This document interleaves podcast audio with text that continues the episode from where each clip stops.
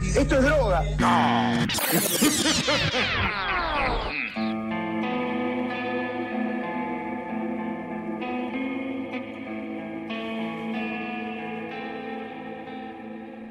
Muy buenas, buenas a todos el oyente. Bienvenidos a una nueva edición de Mambo Criminal. Yo soy el Muni y conmigo, como siempre, los incongruentes Santi Barril y Flor con Q. ¿Cómo andan, muchachos? Ah,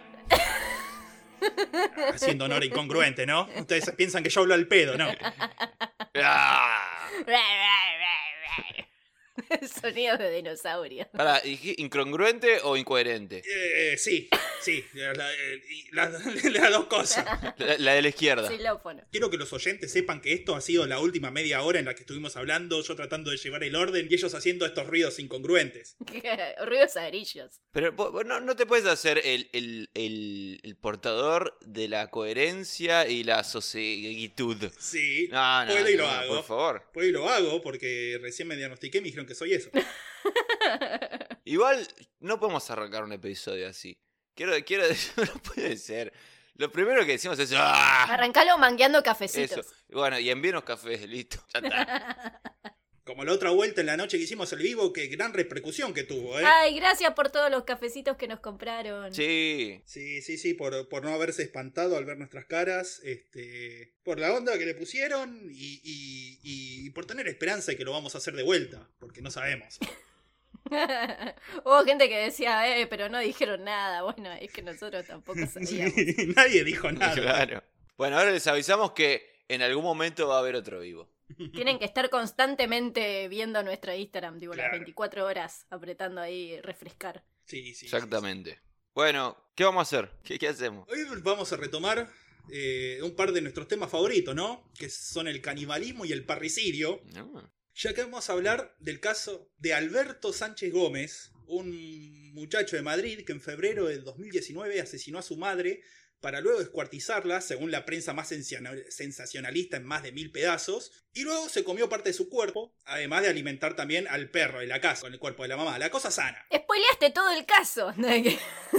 Pero mil pedazos serían, suponiendo que la madre pesaba 60 kilos, que eso vendría a Sí, ser. suponiendo. ¿Cuánto, ¿Cuánto pesaba cada pedacito, Santi? Y 100 mil, ponele Esto me, me hace acordar cuando estaban hablando italiano que decían, lo cortamos en pedacitos. 60 gramos. 60 gramos. Ponele cada pedacito 60 gramos. Y es posible. Con mucha dedicación es posible. Con mucha dedicación y con las res- herramientas adecuadas. Pero tiene que ser eh, un coso de eso que te corta en fetas, como en la fiambrería. Eh, puede ser. También puede ser, sí, sí, sí. Quizá tenía, quizá tenía, era de tener cosas cortantes en la casa, este muchacho como vamos a ver en la historia. Para arrancar vamos con el muchacho este, Alberto Sánchez Gómez, más conocido como el caníbal de ventas. ¿De ventas? Sí, de ventas. También se lo conoce de forma más geográficamente precisa, pero con menos punch mediático, como el caníbal de Guindalera, Ah, claro. que es el barrio en donde vivía, pero está al lado de ventas y queda mejor caníbal de ventas que caníbal de Guindalera. De ¿no? ventas guindaleras. Vendían demasiadas guindas todo el Claro. tiempo, por eso se llamaba así. Sí, seguramente. Tengo peores. Ya lo sabemos. Eh, ¡Ey! Me, me di cuenta que tiene mi edad. Onda, nació el mismo año que yo. Uh, Cada vez encontramos más parecidos entre el muchacho este y vos. sí. Primero es caníbal, después Sí. que era de guindalera Sí. y ahora que del mismo año Sí. ya la- las, las coincidencias no pueden No, más. no, no, no paran. ¿Cómo- ¿Para cómo se llamaba este? Alberto, ya está. Sí. Alberto Sánchez Gómez. Faltaba que se llama Aníbal y ya está.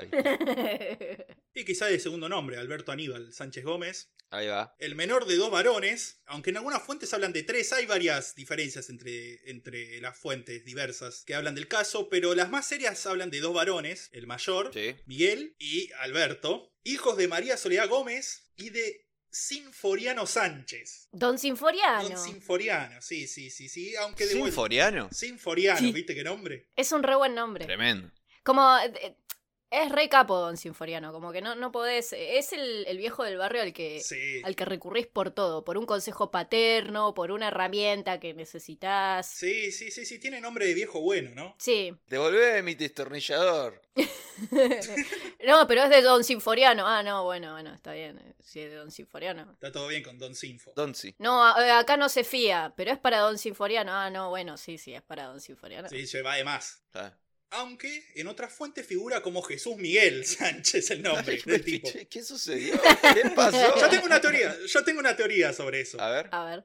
Mirá, por ejemplo, mi abuelo tenía un nombre también muy raro, y era el primero el que sabía que tenía un nombre muy raro. Cada vez que se presentaba decían, ¡eh, don Sinforiano, ponele! Y hacían toda la cantidad de chistes como que hicimos nosotros hasta ahora, ¿no? Sí. Cinco minutos de chiste cada Sí. vez que decías un Claro, claro, claro. Entonces él se presentaba como Juan Carlos. Y eh, eh, tanto fue así que hasta bien entrar la relación con mi abuela, eh, mi abuela seguía pensando en llamar a Juan Carlos, hasta que una, una vuelta la agarré y le dijo: Tengo algo que confesarle, Mari, yo no me llamo Juan Carlos. ¡Ay, la trataba de usted! ¡Ay! ¡Ay, por favor! ¡No! Y, Quiero, quiero un matrimonio así. y mi abuela agarra y le dice: Mirá, menos mal que me dijiste, a mí no me dicen Mari por María. ¿Cómo pensaste todo este No. tiempo?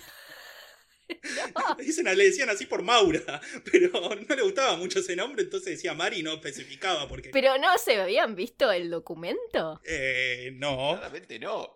¿Por qué le mostrarías el documento a tu esposo?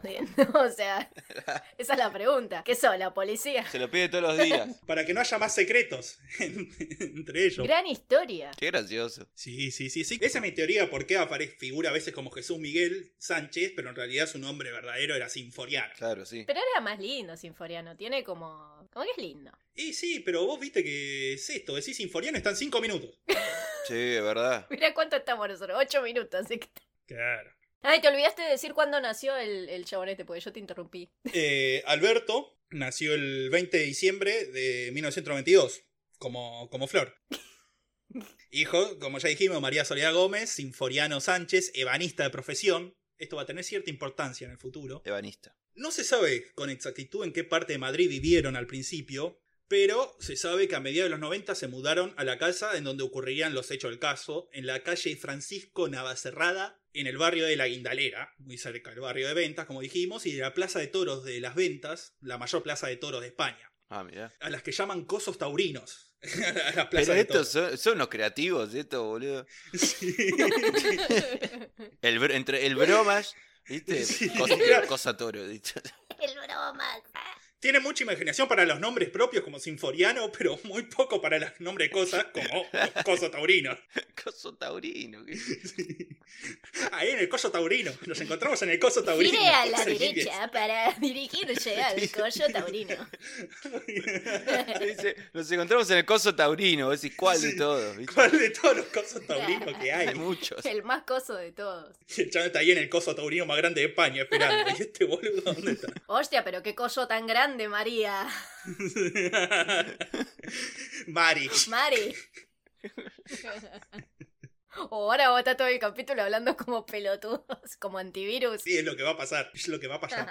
No, no, yo hoy me voy a comportar y voy a ser una persona seria. Ok. Por favor, y indi- pasemos al siguiente dato.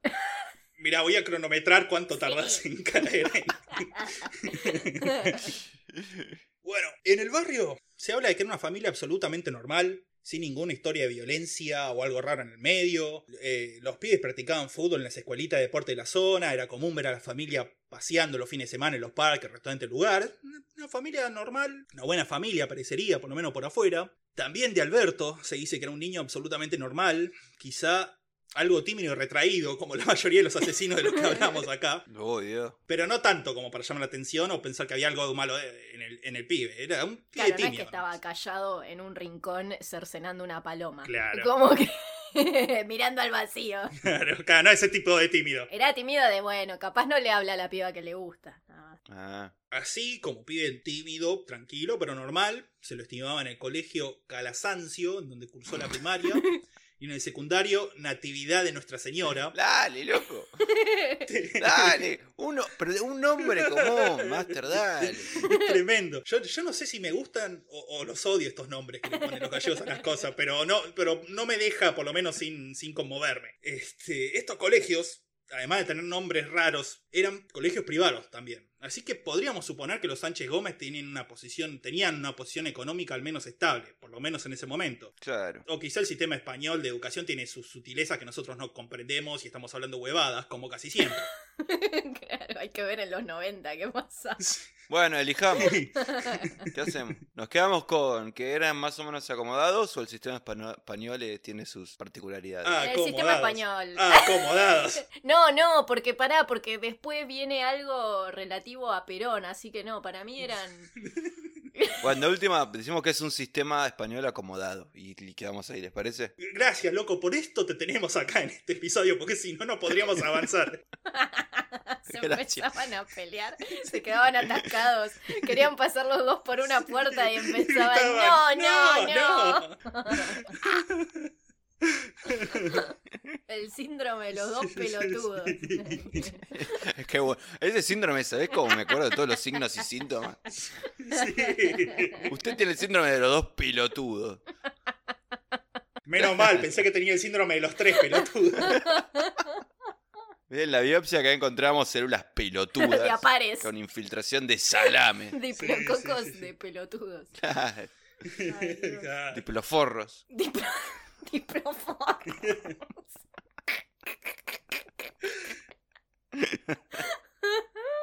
Descargando toda la bronca que tienen de la carrera acá es esto, ¿no?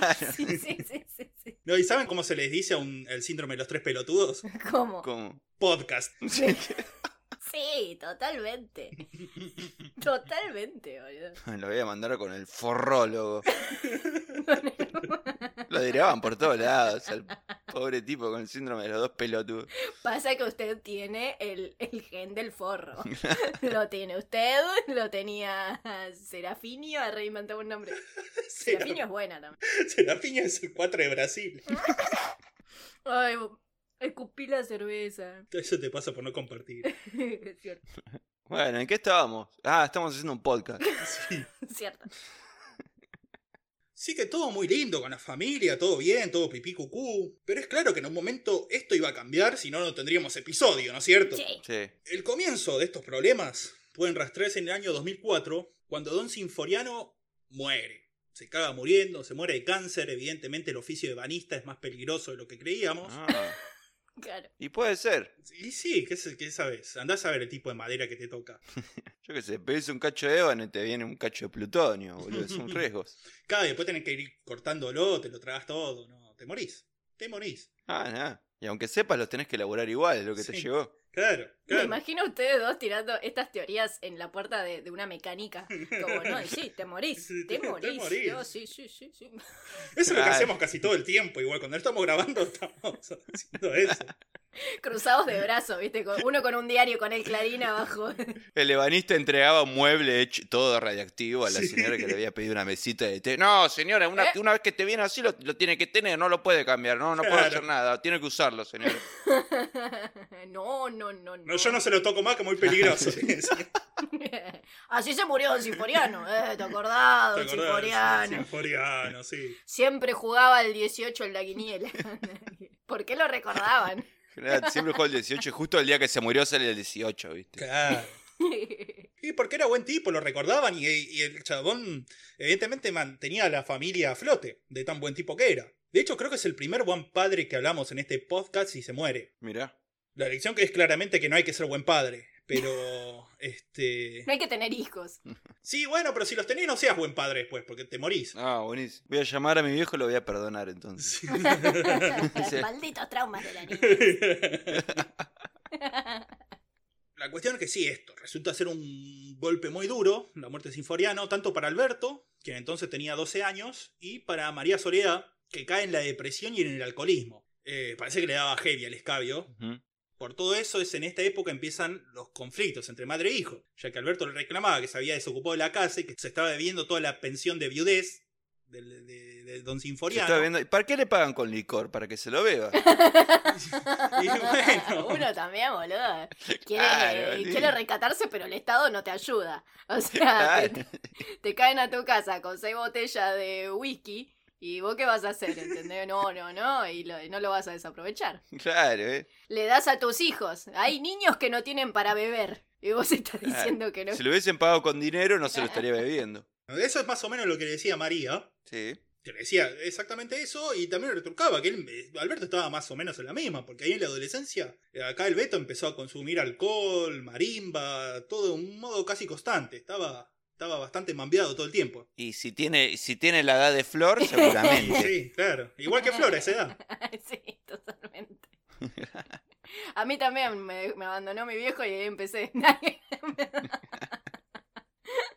Bueno, alguno más con trauma de la infancia que se quiera... que- que- que quiera- eh. Acá el rulo, seguro. El rulo, sí, sí, sí, sí, también. También. Que llamo al vecino si quieren. por ahí. Dale, preguntale. Pero en esta.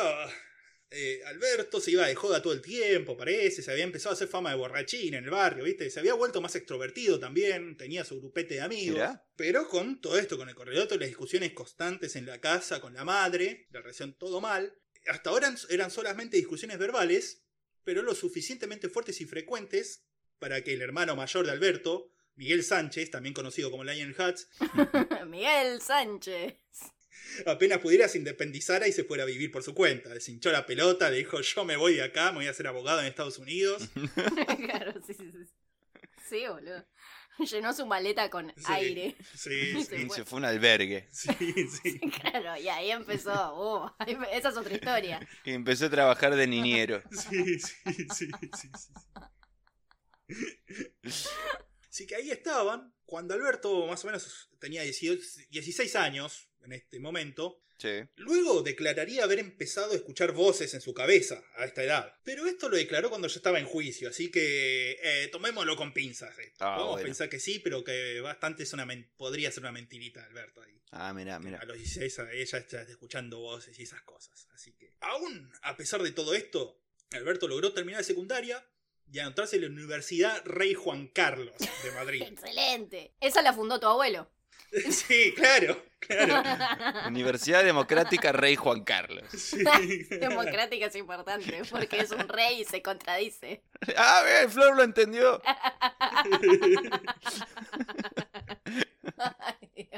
No, es que le decían rey en el barrio. Ay, ¿Qué qué- haces rey? Le decían, Dale, rey. Mi rey. vos podés rey. Así que sí, estaba en esta universidad para estudiar contabilidad y finanzas. Todas carreras, ya lo dijimos, todas las carreras este, que tengan algo que ver con la economía están malditas, porque no es el primero que estudia economía y se manda alguna cagada. Mal, mal. Igual que las hermanas satánicas Claro. también estudiaron economía. Después, bueno, no me acuerdo cuál de los otros. Creo que uno de los caníbales. Sí, también. sí, sí, sí, creo que sí, creo que sí. Así que ya sabemos, economía, carrera maldita. Mm. Después podemos conjeturar un poco acá, de vuelta con la situación económica de la familia, ya que esta era una universidad pública. Recordemos que había cursado los estudios primarios, secundarios en escuela privada, y quizá esto era indicativo de cierto decaimiento de vuelta de la situación económica de la familia después de muerto el padre. Ajá. También, o quizás porque, va, dicen que, que la educación pública allá en España, igual que acá, es como mejor que la privada. Claro, En cuanto a universidad, ¿eh? No en cuanto a claro, sí, colegio. sí, por eso. O por eso, como, como dijimos antes, o podemos estar hablando huevadas. Claro, o están del orto. O están del orto, qué sé yo. O les pinta lo que le pinta. Nosotros estamos del orto. Bueno, dale, vamos de nuevo. ¿Qué eligen? ¿Que la educación pública universitaria es mejor o empeoraron económicamente? ¿Quién da más? Esperaron económicamente. No, yo elijo la otra ahora. Bueno, bien, bien, bien. Dejen en los comentarios. Sí, sí, sí. Sí. Pero eso no es lo importante, igual. Lo importante es que para el año 2015 había logrado aprobar el primer año de la carrera, lo que le habilitó a pedir una beca Erasmus y ser seleccionado para, para esa beca. Sí, ¿Qué son las becas Erasmus? no sé. Es un programa de educación de la Unión Europea que permite a cualquier estudiante europeo de segundo año para adelante estudiar durante un año en otro país, como para fomentar el intercambio cultural, la excelencia educativa y toda esa girada, ¿no? Eh, Ey, a mí me re gustaría hacer un intercambio cultural. Es que sí, es que Y, y quedar atrapada en una granja francesa. Sí, claro, así comienzan muchas películas. Pero sí, sí, a ver, estaría buenísimo. Pasa que, ¿sabes? Que si te salen una de esas becas, te vas a otro país, no vas a estudiar un carajo, te la vas a pasar jodiendo todo el año. eh, Obvio. Y eso fue lo que hizo Alberto. Es exactamente lo que hizo Alberto. Lo que haríamos todos. Sí, Alberto somos todos, ¿no? Sí, sí, sí. Eso es exactamente. Eh, programa publicitado por el Frente de Todos. Este. Ahora cancelado por todos los macristas.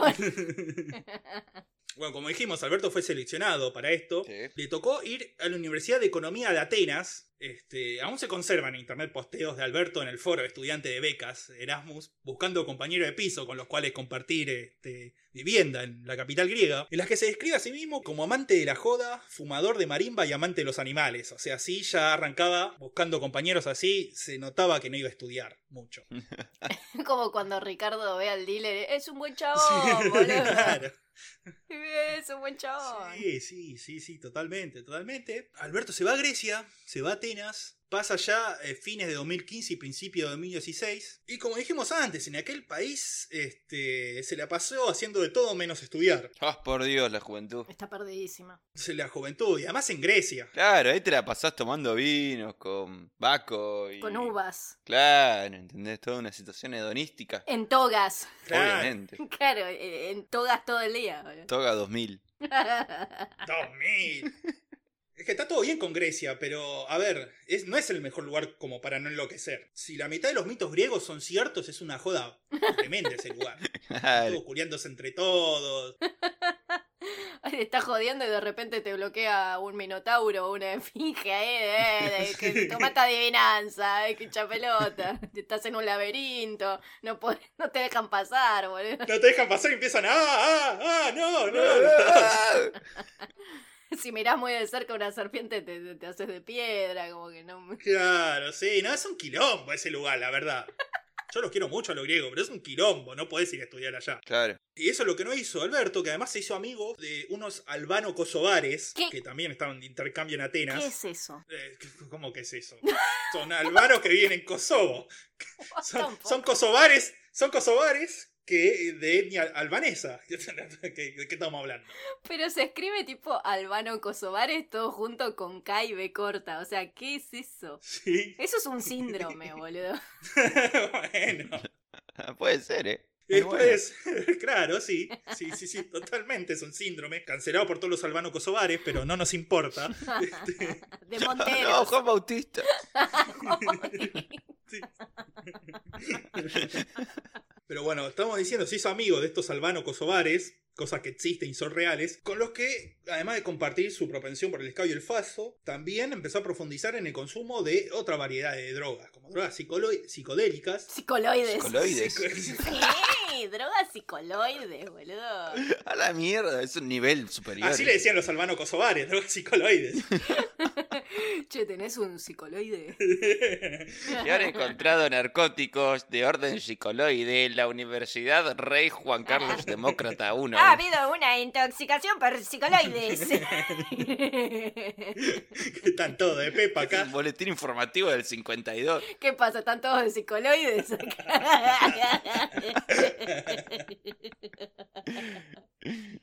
Las familias están preocupadas por el aumento en el consumo de psicoloides. Habla el profesional al, como albano como Albanos psicoloides. Si esto no es un- eran unos albanos psicoloides, esto, muchacho. se rompió. Se está golpeando la cabeza contra el teclado. Uy, se está haciendo mierda. Quedó peor que los, psico- que los albanos psicoloides.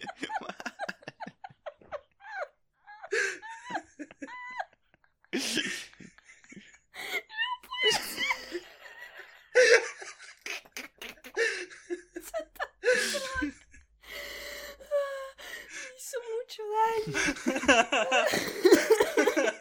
Ya está, ya está. Ya está. Ah, No está, no, no está. No está. Mori, Te escuchaste ¿dónde lejos. te fuiste? Ay, no. Otra vez. Ah, Ahí está. no, no, no, es que me caí. Caíste en las drogas. Sí, caí en los psicoloides.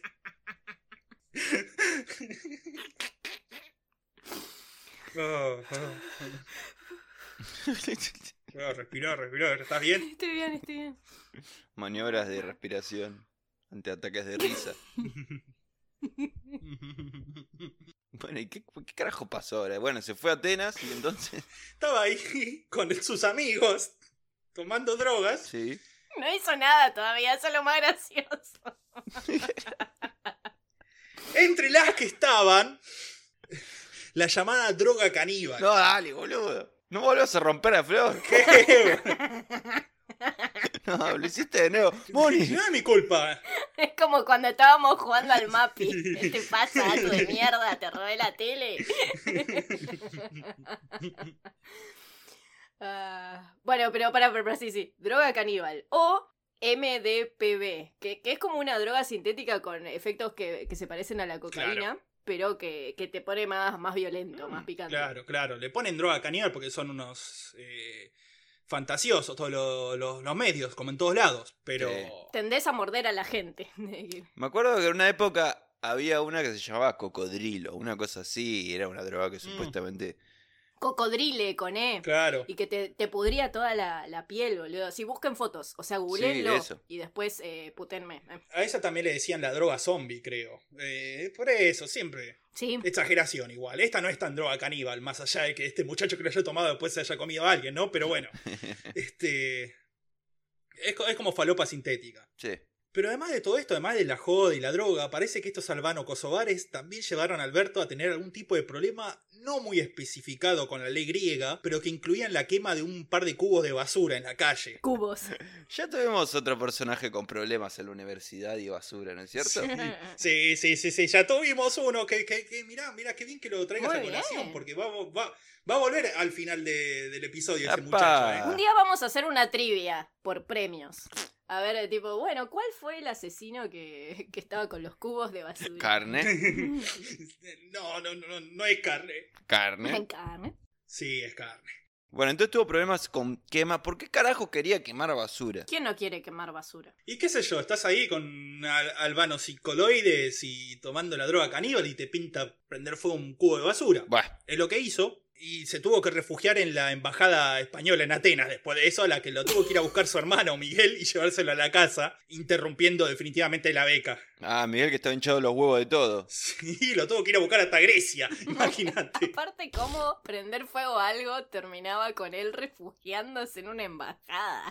Claro. O sea, Y bueno, de- conflicto diplomático.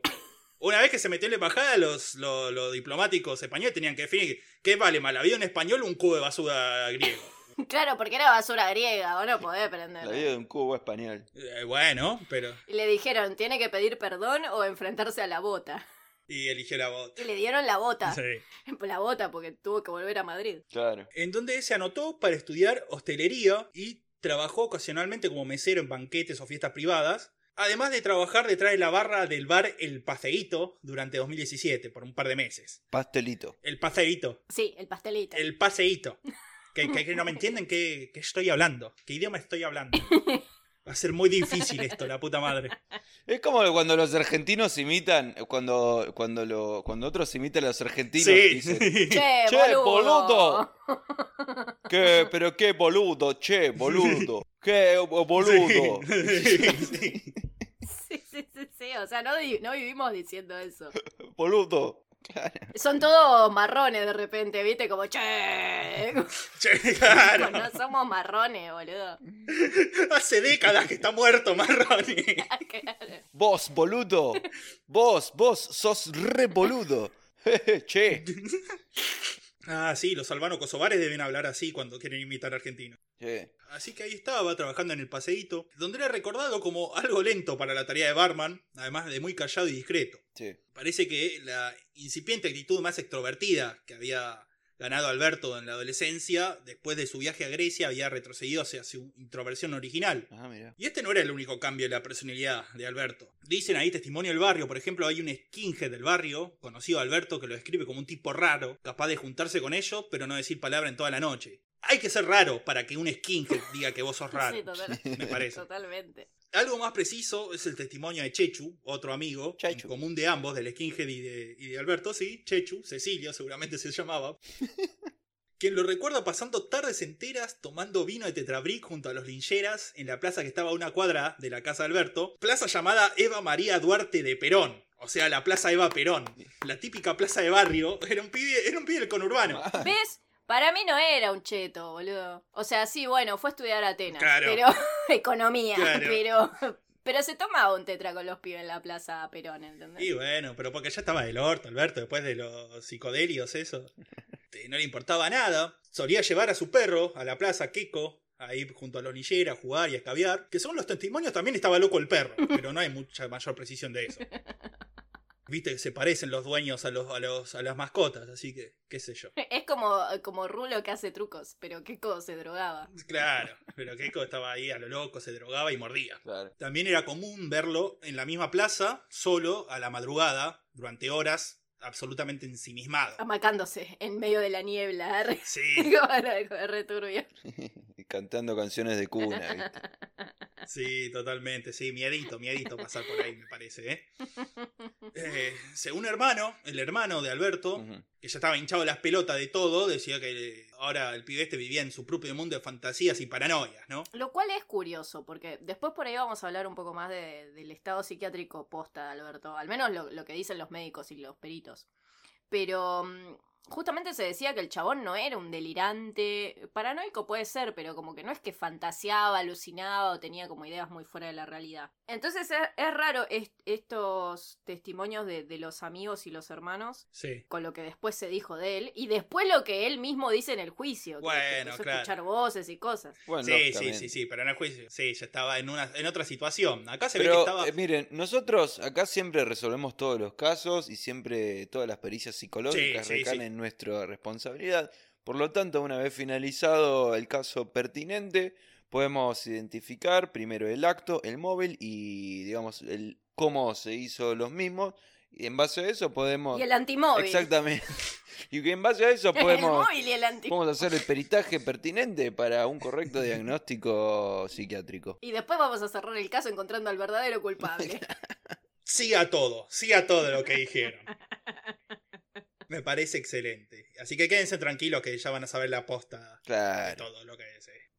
Pero sí, estaba, estaba así, como lo describían estos amigos, el hermano, medio desconectado del mundo. Me hace acordar medio a Ricardo Melonio, el asesino de taxista, que también se metía en un Total. mundo de fantasías en el que estaba él solo. en el techo de su casa. Nada más que esté en una plaza con su perrito. Sí, sí, sí, sí, sí, pero así estaba el chabón. Ya sabemos entonces que cuando pasa eso se están por mandar una cagada, ¿no? Lo que sí todos lo describían como tranquilo e inofensivo. Por lo menos toda la gente que lo veía en la plaza y sus amigos y el hermano, ¿no? Ajá. Esta es sin duda una descripción que no hubiese hecho la madre de Alberto, que era testigo y víctima del costado más violento de la patología de Alberto. La relación, que ya era mala, empeoró considerablemente, imagínate, encima estaban los dos borrachos todo el tiempo, empezaban a discutir, a pelearse. Estaban repicados. Sí, sí, sí, uno le mentía, que porque el otro, la otra no aceptaba que era alcohólica, que porque no le quitaba, no sé, no le pasaba plata, se gastaba toda la guita. Se cagaban a puteadas y eventualmente empezaron a golpearse. O por lo menos, este, eh, Alberto a la madre. No se sabe, algunos vecinos dicen que escuchaban ruidos que por ahí ella también lo golpeaba a él. Eh, medio confuso todo eso, pero se sabe- se sabe que había situación de violencia. Ujú. Entonces así que hubo eh, 12 denuncias de la madre al hijo y medida de distancia tomada por parte de ella hacia Alberto, las cuales después no eran cumplidas nunca, ya que ante la posibilidad real de que su hijo terminara viviendo en la calle, ella lo dejaba volver a la casa. Claro. Tenía buenos padres, boludo. Va, va, en realidad no sé si buenos padres, pero como padres amorosos al menos. Sí, sí, Lo cual es re curioso en, en un- en el caso de un asesino. Eh, sí, sí, sí, raro, raro. Pero bueno, otra de las razones por las que nunca tener un hijo, o ser buen padre, o ser buena madre. Pero además, ¿sabes por qué? Porque generalmente es como que suelen tener mami issues. Ah, bueno, puede ser. Y acá la madre, bueno, sí, está bien, discutían y bla, pero no es que la madre le, le hacía algún maltrato eh, sistemático o algo Que se así. sepa, no, no, claro. Era como, bueno, era alcohólica, pero qué sé yo, también era una víctima de Sí. su dolor ella. Yo qué sé, capaz hacía lo que podía. Es que, claro, eh, ya te digo, todos los testimonios del hermano cuando vivió con ellos, no dijo, no habló nunca de ningún tipo de maltrato de la madre. Eh, las vecinas, las amigas de María Soledad, que eran las únicas que sabían, las más íntimas de, si- de esta situación con el hijo, tampoco hablaban mal de ella ni decían que tenía sus pires, no, decían que a veces chupaba un poco de más, pero no más que eso. Claro. Así que eh, es en este contexto en donde se dan una serie de brotes psicóticos en Alberto durante estos años que lo obligan a internarse en el Hospital de la Princesa de Madrid. Encerrado en una torre, como una princesa. Claro, totalmente. Y Fueron interna-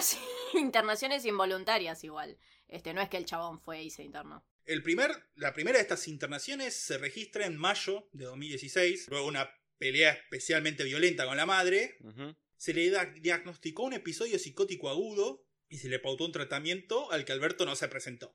Una vez que se le pasó, lo dejaron ir y dijeron, pero volvé que tenés que hacer tratamiento. Sí, sí, le dijo Alberto y no apareció nunca más. Claro. Sí, sí, ahora voy. La segunda internación fue en julio de 2017, unas circunstancias similares a la primera. Esta vez no se le pudo diagnosticar ningún tipo de trastorno específico, aunque se anota que se presenta ahí Alberto con una actitud victimista y desafiante, Eh, se ve que no quería así asumir que, que estaba todo mal y que era culpa de todos los demás, todo lo que pasaba. No, él, él culpaba a su madre, como, pero Ujú. pasa que mi vieja es una borracha de mierda que, que se está tomando toda la pensión por mi viejo y nada, yo soy la pobre víctima, como eso Claro. era lo que alegaba. Nuevamente se le prepara un tratamiento al que Alberto asiste solo un par de sesiones y luego abandona totalmente y sigue a la deriva ahí tomando vino en cajita en la plaza de Vaperón con los pibes. Claro. Durante sus internaciones, en sus momentos más paranoicos, declamaba que estaba siendo perseguido el chabón, ¿no? Pero vos pensás, ¿quién te puede perseguir, no? La policía, bueno, es una paranoia, pero es una paranoia entendible. Eh, la CIA, yo creo que a todos nos ha perseguido. Las ligas mayores de béisbol. Las ligas mayores de béisbol, de to- todo es totalmente, dentro de todo, razonable, porque puedas pensar que están persiguiendo, ¿no? No, Alberto decía que lo persigan los transexuales, los cuales lo hostigaban para que siga consumiendo droga caníbal. O sea, imagínate este argumento. Es que los transexuales me persiguen y me coercionan para que consuma droga caníbal. Claro. Y ¿entendés? yo pienso, ¿y dónde están esos transexuales entonces? ¿Dónde estaban en, en mi adolescencia Sí, cuando claro. los necesitaba? Claro. Regalándome droga caníbal. Bueno, al menos le dice transexuales y no travestis, ponele. Como que es inclusive. Ey, muy bien, muy bien esa Esi ahí. Claro. Así anda, Alberto entrando y saliendo de los hospicios, siendo perseguido por transexuales. Lo esperaban en la puerta del hospicio. Sí. Dale, Alberto. Toma un poquito, toma. Todo así. Dale, Bertito. Ah. Hasta que hace, hace su acto de mayor locura hasta entonces, que es el de abrirse un Instagram. No. Esto para mediados del 2018. No, no, no, no. Oh, por Dios. Encima en 2018, una locura. Eh, una locura total. Yo no, no sé cómo ahí no lo encerraron directamente. O sea. De una, no, loco. ¿Qué estás haciendo? Te estás yendo al carajo. Mm. Che, boludo. Te estás yendo Ah, al boludo. carajo. Instagram, este, el de Alberto, en el que invitaba a la gente a descubrir una faceta hasta entonces desconocida de él, la de poeta. Era un chico con muchos sentimientos. Sí, sí, sí, que el sentimiento a flor de piel, y con muchas ganas de decir su sentimiento, ¿no? En una cuenta llamada Malversador de Cerveza, Malversador escrito con B larga, que aún está activa y que tiene curiosamente 666 seguidores al día de hoy. Ah. De los cuales nosotros somos tres. No, no, de hecho yo no, yo no quise seguirla para no cambiar el 666. Así que nadie de ustedes lo siga porque No. lo van a cagar. Sí, la van a cagar, no sean boludos. Lo voy a seguir, ¿eh? Ah. No, sé- no, ba- no, no, bañada. Este este es tu último episodio. eh. ¿eh? Resulta que, bueno, en este Instagram Alberto subía videos recitando sus más sofisticadas palabras y apreciaciones sobre la realidad de la juventud urbana. Eh, yo no sé cómo querés. ¿Querés que le hagamos uno vos y otro yo? O- Uy, sí, deleíteme. Sí.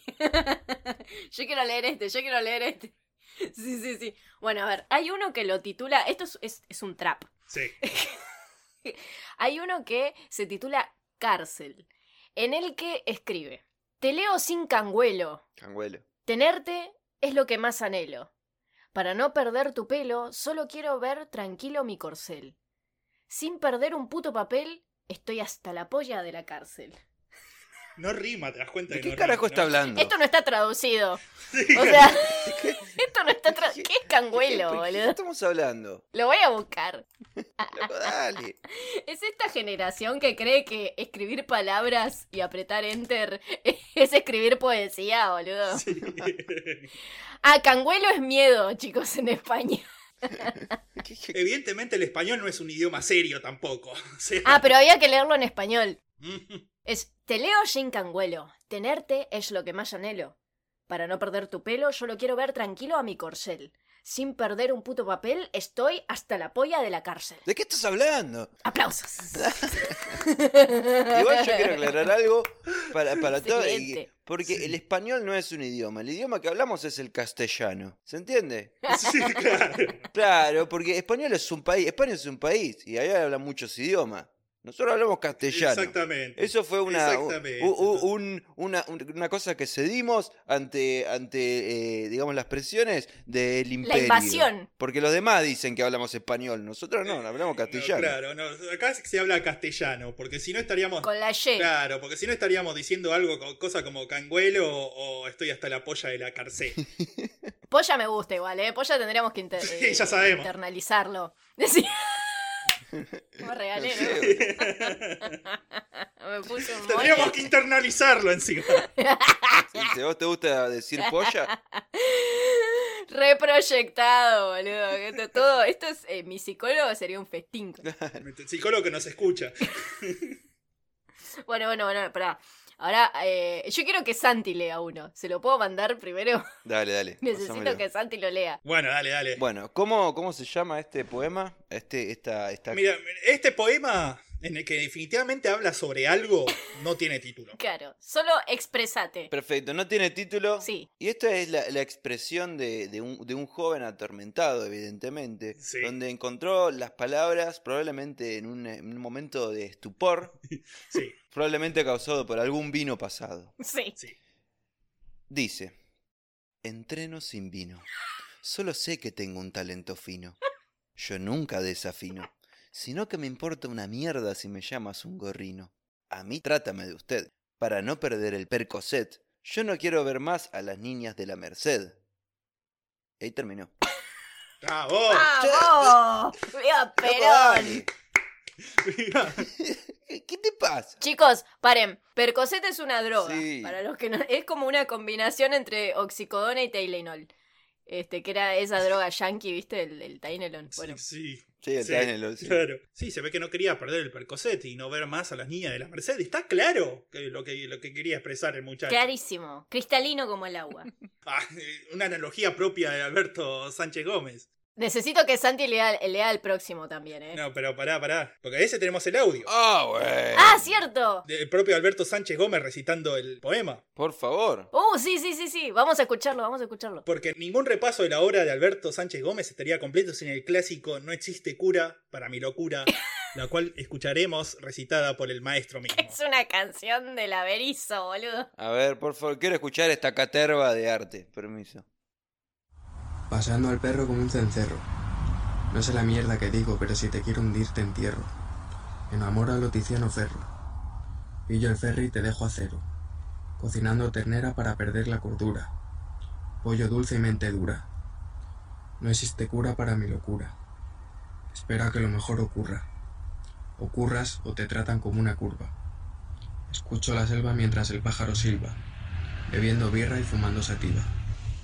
¡Guau! Siempre la misma fórmula es eso. Estoy enojado, tomo, tomo, fumo faso y tomo al- y y escabio, Y me ¿entendés? cojo a Tiziano Ferro. Eso es lo que yo entendí. Y no sé por qué estás enojado. ¿Viste? Como, con mis palabras te hundo. No, ¿por qué estás tan enojado? Digo, Dale, loco, explícame. Encima Tiziano Ferro, boludo. Es de, de otra época, Tiziano Ferro. No, pará, es de los 90, está bien. Es como en, el, en los 2000, por ahí, ¿no? Eh, y bueno, pero el único que le rimaba con, con qué mierda tenía que con te entierro. Es ese que decía, yo lo que pensaba, lo inútil que es desvariar. Es, es un temón. No sé de qué estás boludo, hablando. no me pero, lo puedo explicar de Tiziano Ferro. pero sí, sí, sí, sí, acá vemos las habilidades eh, con las palabras del muchacho que, bueno, se ve que quería descargar su adicción con esto, pero era malísimo. Igual leía re parecido a nosotros. O sea, no estuvimos tan lejos de No. la realidad cuando lo interpretamos. No, no, Es no. verdad. Bebiendo birra y fumando yativa. Escuchando a Tiziano Ferro. No sé cómo se prestó Tiziano Ferro a esto, ¿no? A colaborar con el muchacho este, pero bueno. Queremos que Tiziano Ferro nos venga a dar explicaciones. Eh, Sí, sí, sí, urgentemente. Sí, sí, queremos, queremos el testimonio y la coartada de Tiziano Ferro. claro, sí, ¿eh? porque la coartada también es muy necesaria. Claro. O sea, a ver, ¿qué estaba haciendo Tiziano Ferro ese día a esa hora? Eh. Exactamente. Totalmente, este, bueno, eh, si lo puede, si, si esto le puede llegar a Tiziano Ferro, que se ponga las pilas y aclare todo, porque si no, va a estar hasta las manos. Boluda, ¿alguna vez viste a Tiziano Ferro y Alberto en el mismo lugar a la misma hora? No, jamás. Yo te lo pregunto nada más. Nunca, nunca. Hechos, no opiniones. Una vez. Cagaba todo. Sí, sí, yo sí una vez. Tengo una foto con ellos. en los cosos de los toros. en Grecia, con los kosovares, Tiziano Ferro. Tiziano Ferro era un coso bar. sí, obvio. ¡Oh my god! Listo. Solucionado una vez más. No sé si era lo que queríamos solucionar, pero. Pero los resultados no se discuten. Así que sí, así que sí, este fue eh, No hay cura para mi locura. Este último poema es al parecer el, ul- el único de los videos borrados de la cuenta de Alberto de Instagram. Además de estos videos con, con los poemas, se destacan casi todas las fotos, son de Alberto en primerísima persona, primerísimo primer plano, Sí. o mostrando así el cuerpo, así todo bien trabajado, lo que sea, que no estaba tan bien trabajado, pero bueno. Se podría sospechar de narcisismo, pero Instagram medio que funciona así, un toque así. No, igual de hecho lo clasifican más adelante como onda sus, sus psiquiatras y peritos eh, forenses lo clasifican como Sí, narcisista. en sí, un sí, sí. punto. Ay, dale, sí, pero Moni tiene razón. Pero todo Instagram es narcisista. Claro. Claro, ¿hasta qué punto podés decir que un adolescente con Instagram en el último siglo es narcisista? O sea, Por eso. Sí, totalmente, todos narcisistas. Pero bueno, lo cierto es que la carrera de poeta influencer de Alberto fue tan brillante como fugaz, ya que sube un último posteo en noviembre de 2018 y se aleja de las redes totalmente. Ujú. Para esta época, su relación con su madre está en su peor momento. Después de otra discusión, de otra pelea y más golpes, la madre vuelve a sacar una orden de alejamiento, pero nuevamente, ante la perspectiva que Alberto quede en la calle, lo vuelve a aceptar en la casa, más o menos eh, por la Navidad de 2018, Sí. y esta vez se instala definitivamente por el resto de esta historia, Alberto. Tan, tan, tan. Y ya, de a poquito va- un hombre sin redes. En la casa de su madre, en Navidad. Puede pasar cualquier cosa. Pasame el vitel toné. ¡Ah! Era una presentación de la película. Un whisky, una madre y un hijo. Un barrio. Sin poemas.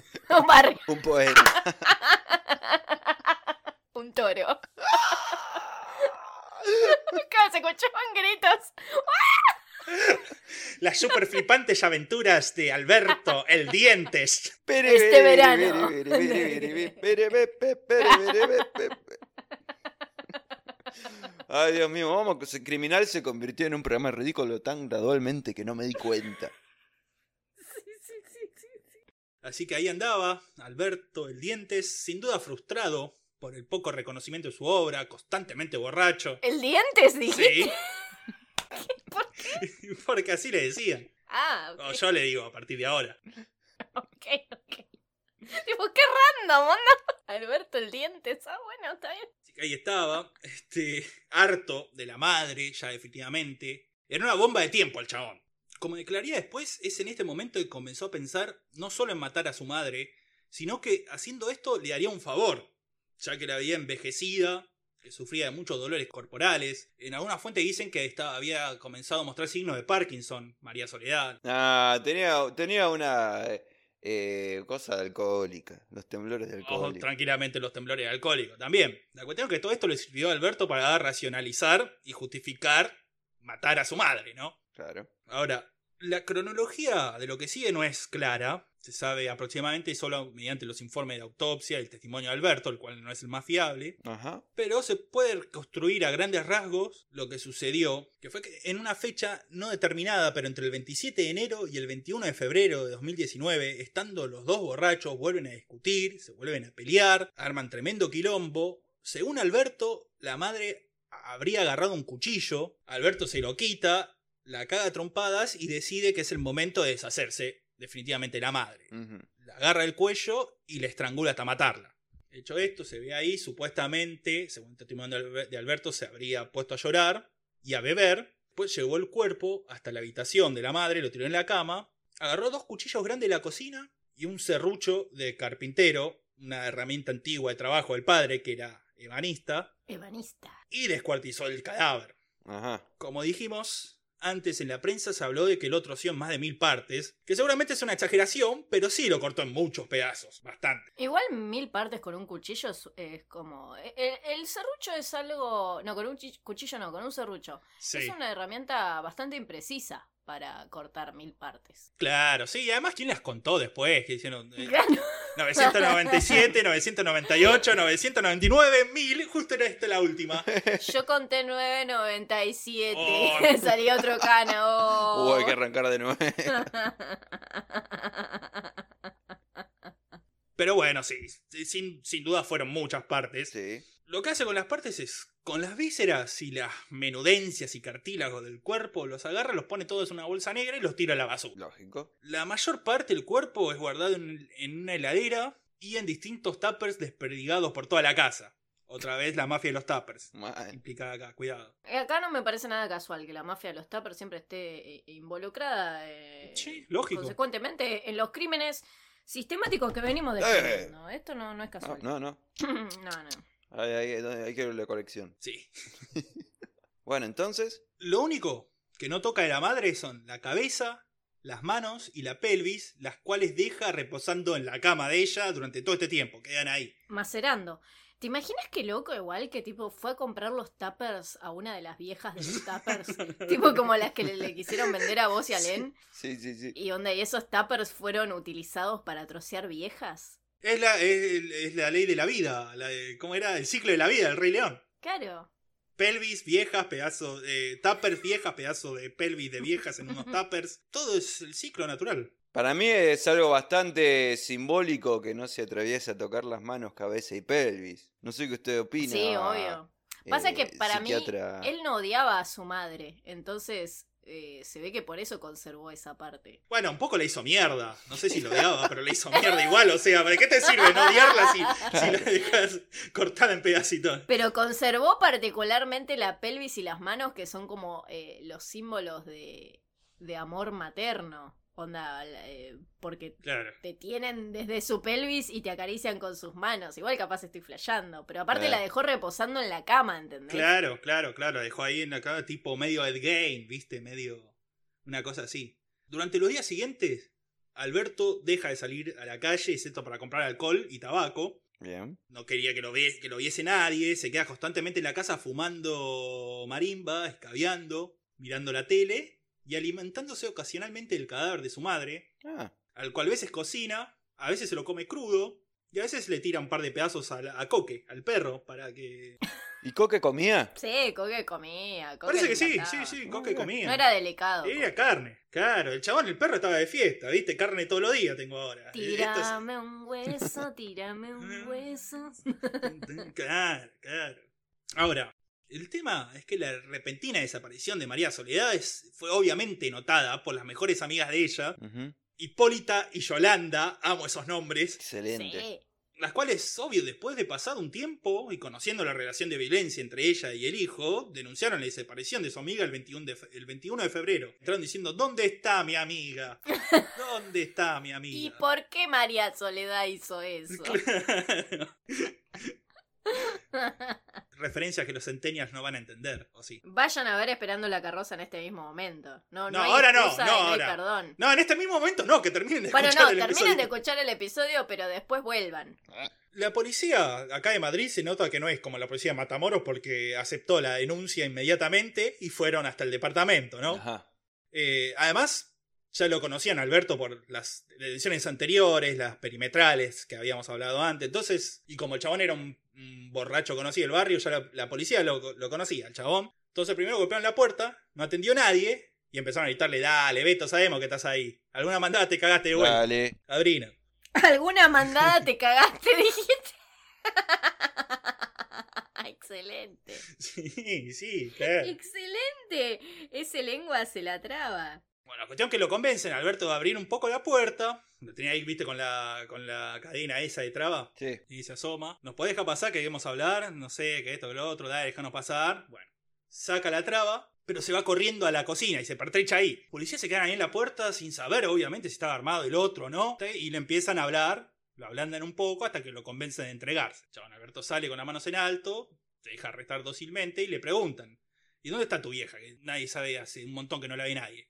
Y el chabón le dice, está muerta. En un principio, los policías piensan que la mujer había muerto por causas naturales y conociendo los problemas mentales del hijo, deducieron que este no había sabido cómo reaccionar al cadáver y había quedado tendido en el lugar en donde había muerto, ¿no? Al parecer no es tan raro que ocurra esto, o al menos sucede con la frecuencia suficiente como para hacer la primera hipótesis barajada de los policías, ¿no? Claro. O sea, no es que su hijo que estaba demente y que la que hizo una docena de denuncias Sí. la, ma- la terminó de matar. O sea, no, no. No. Debe ser Claro. que él se quedó perplejo ante su muerte natural. Sí, sí, sí. Murió naturalmente de mi- mil pedacitos. Sí, Claro. sí.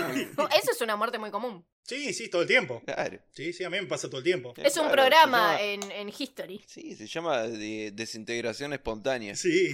Sí. Es gracioso que lo digas, porque después hay como un término que ronda así.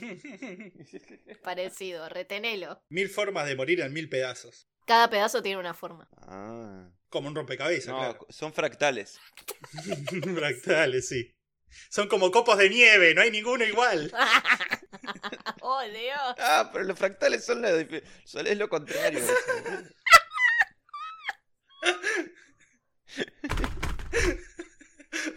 Otra vez se está muriendo. Uy, se rompió otra vez. Se está desintegrando. El fractal ese. Toda esta hipótesis igual se les cayó a la mierda apenas entraron a la habitación de María y vieron que le estaba ahí recibiendo con la cabeza, el- la pelvis y las manos sueltas ahí en la cama, ¿no? Sí. Entonces dijeron, no, acá pasó algo, evidentemente. La gente no muere así naturalmente. Y encontraron los restos humanos en toda la casa, porque no los había escondido mucho tampoco. Encontraron en el baño.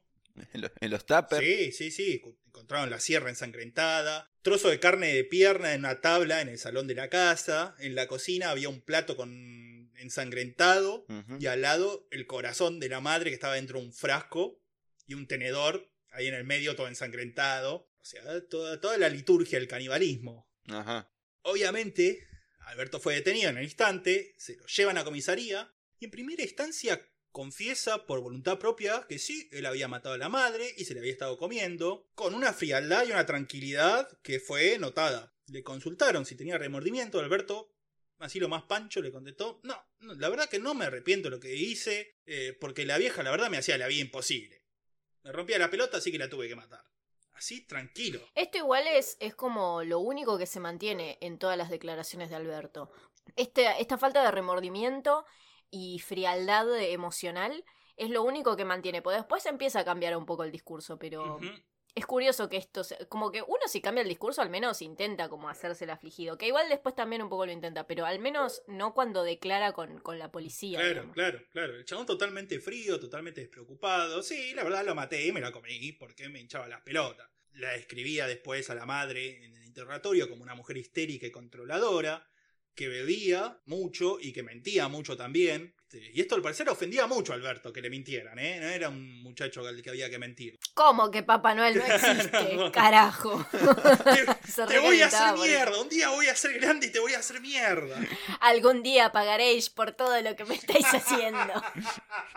Bastardos.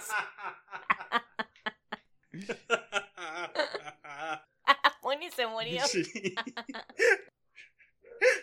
La primera vez que me mintió esa bastarda fue cuando me dijo que los reyes magos dejaban el pastito en mis zapatillas.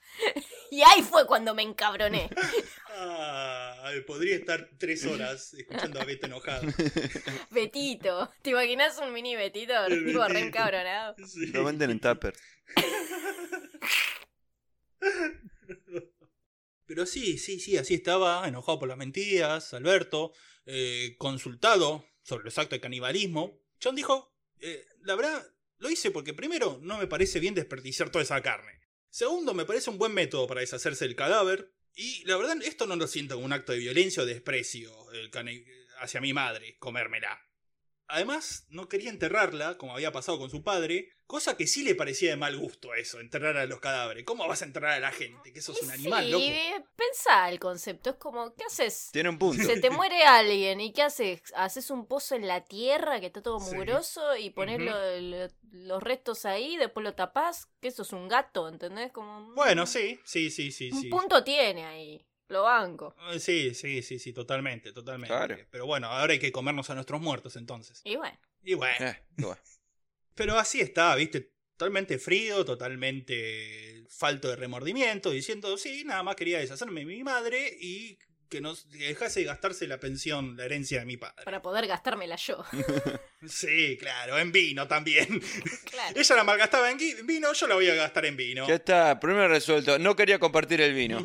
Pasa que ella compraba vino blanco. Y todos sabemos que el vino blanco no es de verdad. O sea, eh, Sí, sí, sí, Oh. cualquiera, cualquiera. Uh, Quizá quería ser catador de vino, como los amigos de Santi, ¿no? Pero. quizás quería estudiar enología.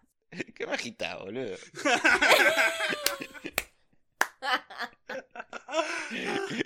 Quería estudiar enología en Atenas, boludo. claro. Todo esto fue el móvil y el contramóvil para, para volver a la universidad. Era un chico que quería estudiar, Ahí boludo. está. Sí, sí, un pibe no lo dejaron, no lo dejaron ser.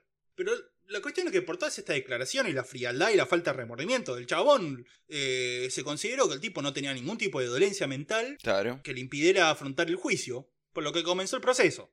Y es en este momento, quizá un poco demasiado tarde, en el que Alberto decide hacerse el loco. Uh, a ver. Retira sus confesiones anteriores y afirma no recordar nada de lo sucedido en los últimos meses. Dice, no, no, la verdad, no me acuerdo de haber matado a mi madre, no recuerdo haberme la comido, no sé qué pasó, no tengo ningún tipo de recolección de esos momentos. Empieza a escribir cartas a sus amigos en la cárcel Cartas que estaban destinadas igual a rápidamente ser públicas, a aparecer en la prensa. Igual a quién le escribía, ¿no? Tipo al skinhead. Al Quique, al Checho. Chechu. El Checho en la plaza, reconfugido, ¿no? El perro. Sí, sí, sí, sí. Oye, ¿has escuchado lo de Alberto? Qué pesado, tío. Has recibido la carta de, de Alberto, tío. Sí, qué pasada. Qué pasada, tío. Pasada, tío. Sí, sí, que estoy flipando desde, desde ayer. Es un gilipollas. Sí, sí, sí, sí. Bueno, y en las cartas expresaba lo mal que se sentía por lo que había pasado, que lloraba todos los días. Empezaba a querer mostrar que tenía remordimiento, pero ya no le creía a nadie. Aparte, ¿quién escribe cartas ahí en el 2019? Yo quiero que la gente vuelva a escribir cartas y esto fue lo que pasó. Porque era un poeta, Era un po- boludo. sí, eh, sí, mirá, escribí, mirá una carta del quilombo que hizo esta semana. Poeta errante. Me imagino a Cristina en tono gallego escribiéndole a Alberto. Ya estoy hasta Aquí. aquí. De tu falta de peronismo. Y no sabía que Alberto mandársela. Se lo mandó a los dos por la duda. Y el otro enloqueció. Y mandó, le dijo al Skinhead que vaya ya mismo a la Plaza Eva Perón Sí. a solucionar este asunto de Estado.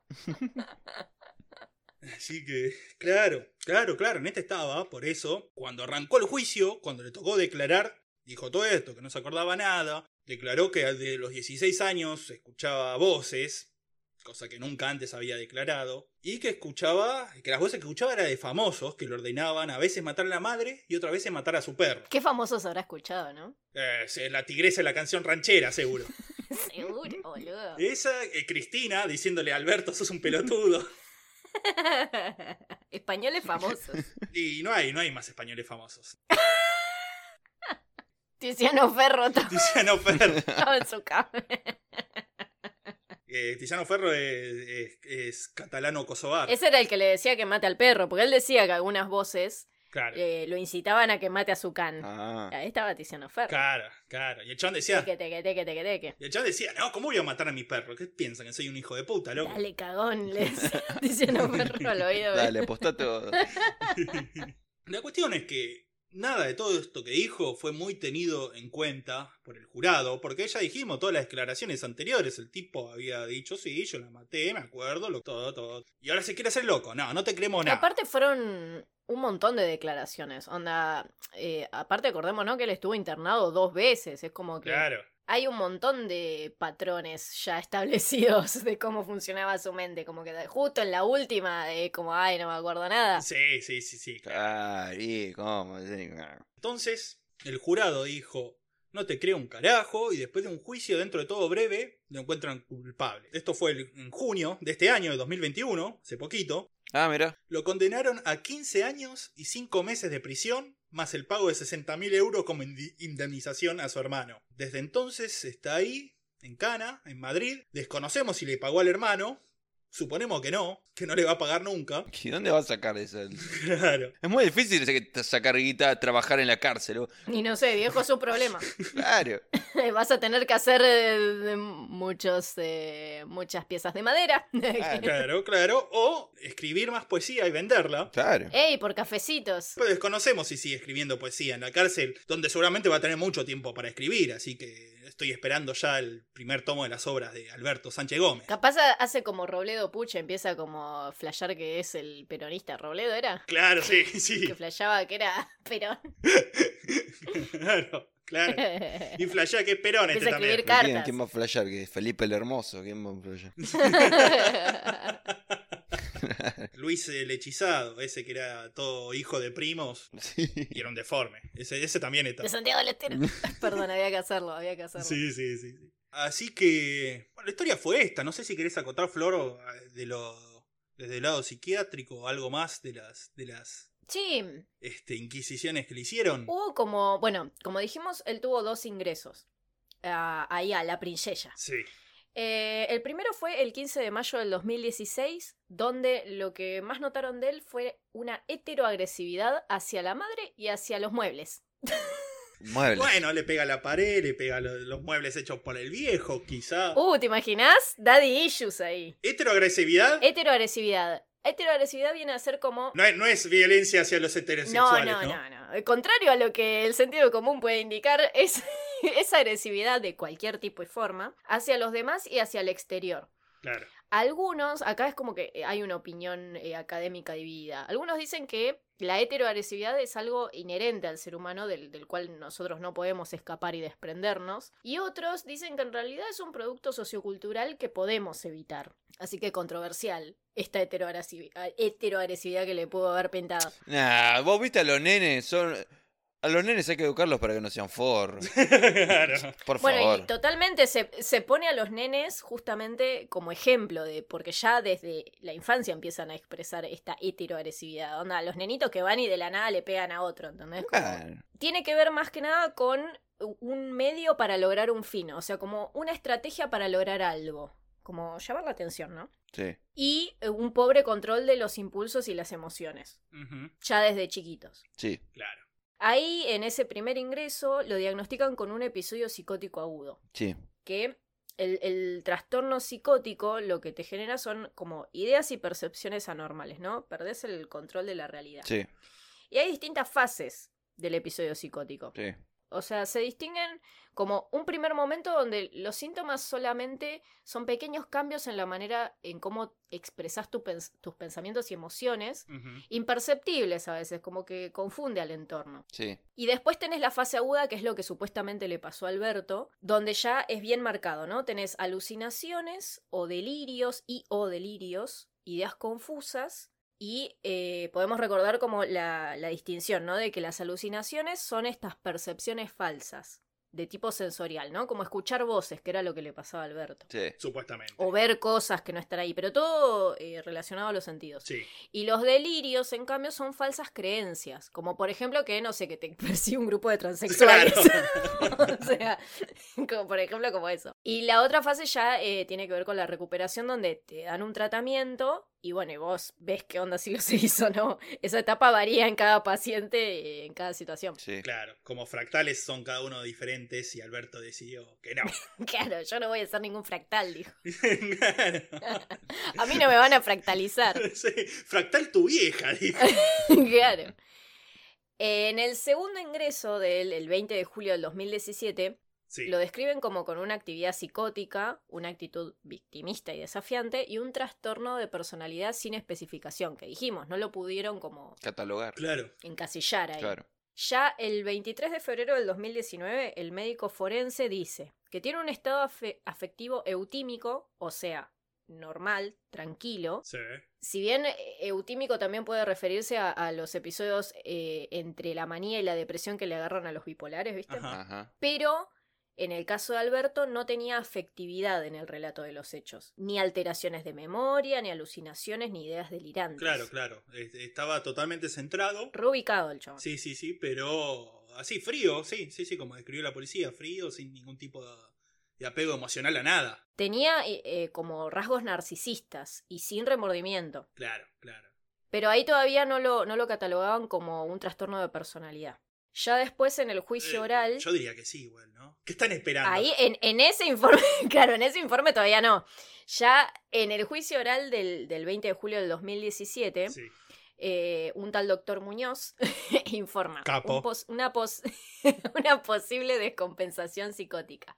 Lo que también se le llama buffet, ¿Eh? que, que en francés significa como bocanada o como cuando tomás aire, ¿viste? Buffet. Eh, buffet delirante o trastorno psicótico breve o psicosis reactiva, que es como un brote psicótico que te puede durar entre un día a un mes, pero que después te recuperas completamente, o sea, quedas igual mentalmente que- que antes de ese brote. Ah, mira, mira. Podría decir que tuvo eso durante el mes que se comió a la vieja. Dicen que esto estaba como agudizado por, por todo el consumo de, de los psico, psico ¿cómo era?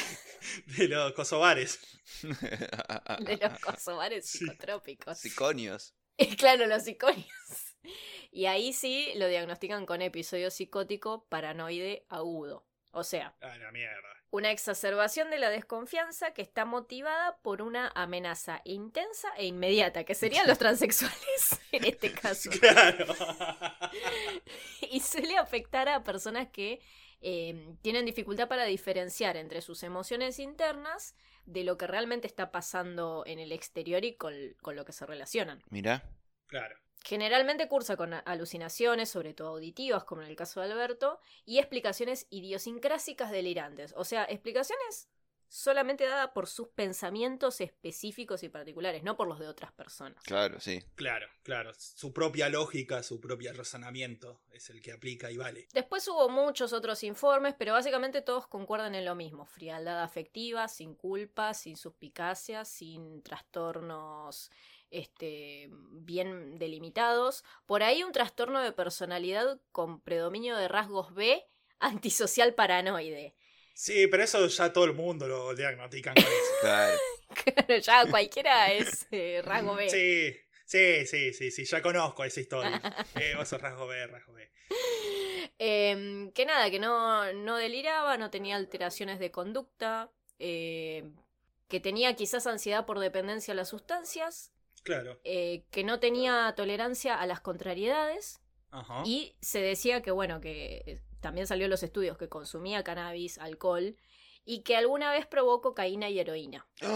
Pero que p- por, después de todo eso estaba normal, tipo se- se vestía correctamente, Claro. eh, no tenía alteraciones en la marcha, la postura, eh, atendía adecuadamente, o sea, estaba bien ubicado en espacio, Ujú. tiempo, en quién era él, Sí, sí, y sí. que no tenía alteraciones de discurso, así que es, es un cuadro confuso. Entonces, Como ah. que tuvo un brote, qué sé yo, le pintó. Para mí es un psicópata y listo, loco, ¿qué tal? Está triste por su padre, Listo. vos no lo comprendés. Muni resolvió el caso una vez más. Eh, para mí este está loco. Este está loco. Es boludo. así. Eh, Está loco, eh, está loco. Qué, qué, qué, qué buffet. Yo eh, qué le, bofe, yo le creo qué al, bofe. al skinhead, eh. Sí, sí, este es un tipo raro, dice el skinhead. de ahí, Ya cuando un con- skinhead te dice eso es porque tenés que prestar atención. Sí, sí, sí, sí, sí, es un llamado, es un llamado de atención. Así que nada, esta fue la historia de del Alberto que curiosamente no más hasta las manos está hoy en día, pero como dijimos, cayó en cana, lo condenó un jurado. ¿Y por qué hago un hincapié en lo del jurado, no? Este, ¿se acuerdan de nuestro viejo amigo Nicolás Gil Perec, Sí. el hombre gato mendocino? Ajá. Sí. Que también está en un juicio con jurado. Aún no empezó el juicio, parecería que arranca ahora en Ah. octubre. Nos mantendremos al tanto. Sí, sí, sí, nos mantienen al tanto a nosotros y nosotros nos mantenemos al tanto a ustedes. Este, la defensa de Gil Pereg pidió que hubiese gente no binaria en el jurado. No sabemos muy bien por qué. Por una movida Y dilatoria porque- quizá para... Él es el hombre gato, boludo. Necesitas gente que- de todas las identidades. Es- e, eso es lo que estaba pensando, pero es, es una maniobra destinada a enojar a todo el mundo. a lo- al progre porque te dice, "Eh, estás comparando al hombre gato con un no binario. Nada que ver, loco, no funciona así. Eh, pero vos tenés que. O sea, los hombres gatos son una disidencia. Ah, que sí, O sea- está bien. ya arrancamos con eso. Ya empezamos así. Y el conservador obviamente escucha esto y se pone del orto. Porque dice, Es más, "Eh, mira". la G de LGBT E es de gato. Sí, es de Eh, gato, de claro. hombre Gato. gato. lesbianos, bisexualas y transexuales acosadores de Alberto Sánchez. Sí. Se acabó, me voy de aquí. Así que sí, sí, sí, sí, en eso está el juicio. Yo quiero saber, Santi, qué opina. Para vos, ¿qué onda? ¿Qué le pasó a este pibe? Para mí. Eh, un día estaba escribiendo poesías y al otro día eh, trocé a la madre en mil pedazos. Y yo creo que esto es producto de las nuevas virtualidades y lo que está pasando ahora en el cambio de paradigma que estamos viviendo hoy por hoy, ¿entendés? Todo lo que es lo diagnóstico psiquiátrico para mí es algo que tiene que ser dina- dinámico. Para mí, dentro de todo lo que es la salud, eh, él- sí, posta, boludo, es lo más dinámico que hay. Entonces, no poder encasillar, ¿entendés? Lo que le pasó. No, no poder encasillar lo que le pasó a esta persona, más en estos tiempos donde ahora hay Instagram, internet, viajás de un lado para acá, Claro, a como otro. que cambia la vara psiquiátrica, ¿no? Onda, no podés diagnosticarlo con el mismo parámetro que hacías hace 100 años atrás. Exactamente, ni hace 20 medio años o de- hace 30 años atrás. Esto, esto es lo que me llama la Claro. atención, cómo se rompen la cabeza para decir, bueno, ¿dónde lo metemos? ¿Dónde capaz? Obviamente. Capaz el chabón no era narcisista, capaz era un pibe que usaba Instagram. Claro, o manejaba un narcisismo igual que cualquier otra persona, ¿entendés? Hay que ver. Claro. Está bien, mató a la madre, pero eh, de ahí a decir que Y esta es una de todos las... los que usamos Instagram. Claro, tal cual, pero no quiere decir que cualquier persona que use Instagram va a matar a la madre o... Lo que me refiero es que lo que yo siento de, de lo que es la psicología y psiquiatría que se quedan eh, en cosas muy antiguas. Como que dijeron, bueno, esto es así y quedó para siempre. Y para mí, tanto como la mente humana, si bien tiene sus cosas eh, inamovibles, pero también es bastante dinámico y al ser así, de la misma manera tiene que ser la, la salud, la, perspectiva y, el parad- y la perspectiva sobre la salud mental. Sí, en eso estoy de acuerdo. Esa para mí, a mí me resulta, siempre todo el tiempo veo que, como, bueno, no sé qué tiene, bueno, esquizofrenia, eh, no sé qué tiene trastorno de la personalidad, no sé qué tiene, bueno, ADD. Claro, ¿entendés? Y yo qué sé, le, después Bueno, le... es como cuando se decía que las mujeres histéricas eran, se las quería curar eh, provocándoles el orgasmo, digo, del año del culo. Claro, ¿entendés? Bueno. Y capaz funcionaba en ese momento, porque como no esta- capaz no estaban acostumbradas a tener orgasmos porque no se tocaban, porque el- solamente cogían con el esposo, que capaz no, no Claro, entendía pero no muy era bien. una patología psiquiátrica. Tal ¿viste? cual. Era como un rasgo de la época. Tal cual, ¿entendés? Por eso. Entonces yo qué sé, este me despierta me despierta ese tipo de pensamientos a mí. Mira, yo co- empezaste a hablar de cosas dinámicas y pensé que estabas catando vinos de vuelta, pero buena reflexión. Yo Tomás jamás se cate suele vinos. enojar. Yo jamás cate vinos. ¿Vos qué onda, loco? Vos me estás probando. Yo te conozco, boludo. Desde que arrancamos que estás así. Hacete el boludo vos, eh, yo te conozco. Menos mal Yo que te la conozco. aplicación es. es ca- Menos mal que la aplicación es cafecito, si no vinito, si no un quilombo tendríamos acá, boludo. Tremendo. Buen manto igual de seriedad para terminar este programa caótico. Sí, ya era necesario. Este, hablando, hablando de cafecitos también, queremos agradecer a todos los que nos han comprado esta semana: Sumerian Dude, Sir K, Evariz, Paola y creo que ninguno más. Los amamos, mambitos. Sí. ¿Quieren que los amemos más? Denos más dinero. Así como funciona, así como funciona. Me tienen que admi- admirar por mi sinceridad. Vieron que algunos dicen, no, la verdad que es bueno porque dice lo que piensa. Bueno. No, Santi, yo creo que sos un narcisista. Eh, eh, puna, a la cárcel. No soy un narcisista y por eso soy la mejor persona del mundo. Así que, por favor. Tiene un punto igual, eh, ahí. Yo le creo. ¿eh? Agradecer también a nuestra amiga Mapache que nos envió la info de Gil Pereg, esto del, del jurado no binario. Vamos. Vamos, mapache. Sí, menos mal que nuestros escuchas investigan, porque nosotros vivimos en un cumpleaños más o menos. En un pero- cumpleaños En caníbal. un cumpleaños caníbal, en un cumpleaños caníbal. Claro. Así que... Nada, no sé si quieren decir algo más, agradecer a alguien y o damos cerrado por el episodio. Estamos cerrados por el episodio. No, yo quiero agradecer a los escuchas una vez más. Así que doy por cerrado el episodio. Perfecto. Entonces, mamito, nos estaremos viendo en aproximadamente dos semanas. Hasta pronto. Adiós. Adiós, mamitos.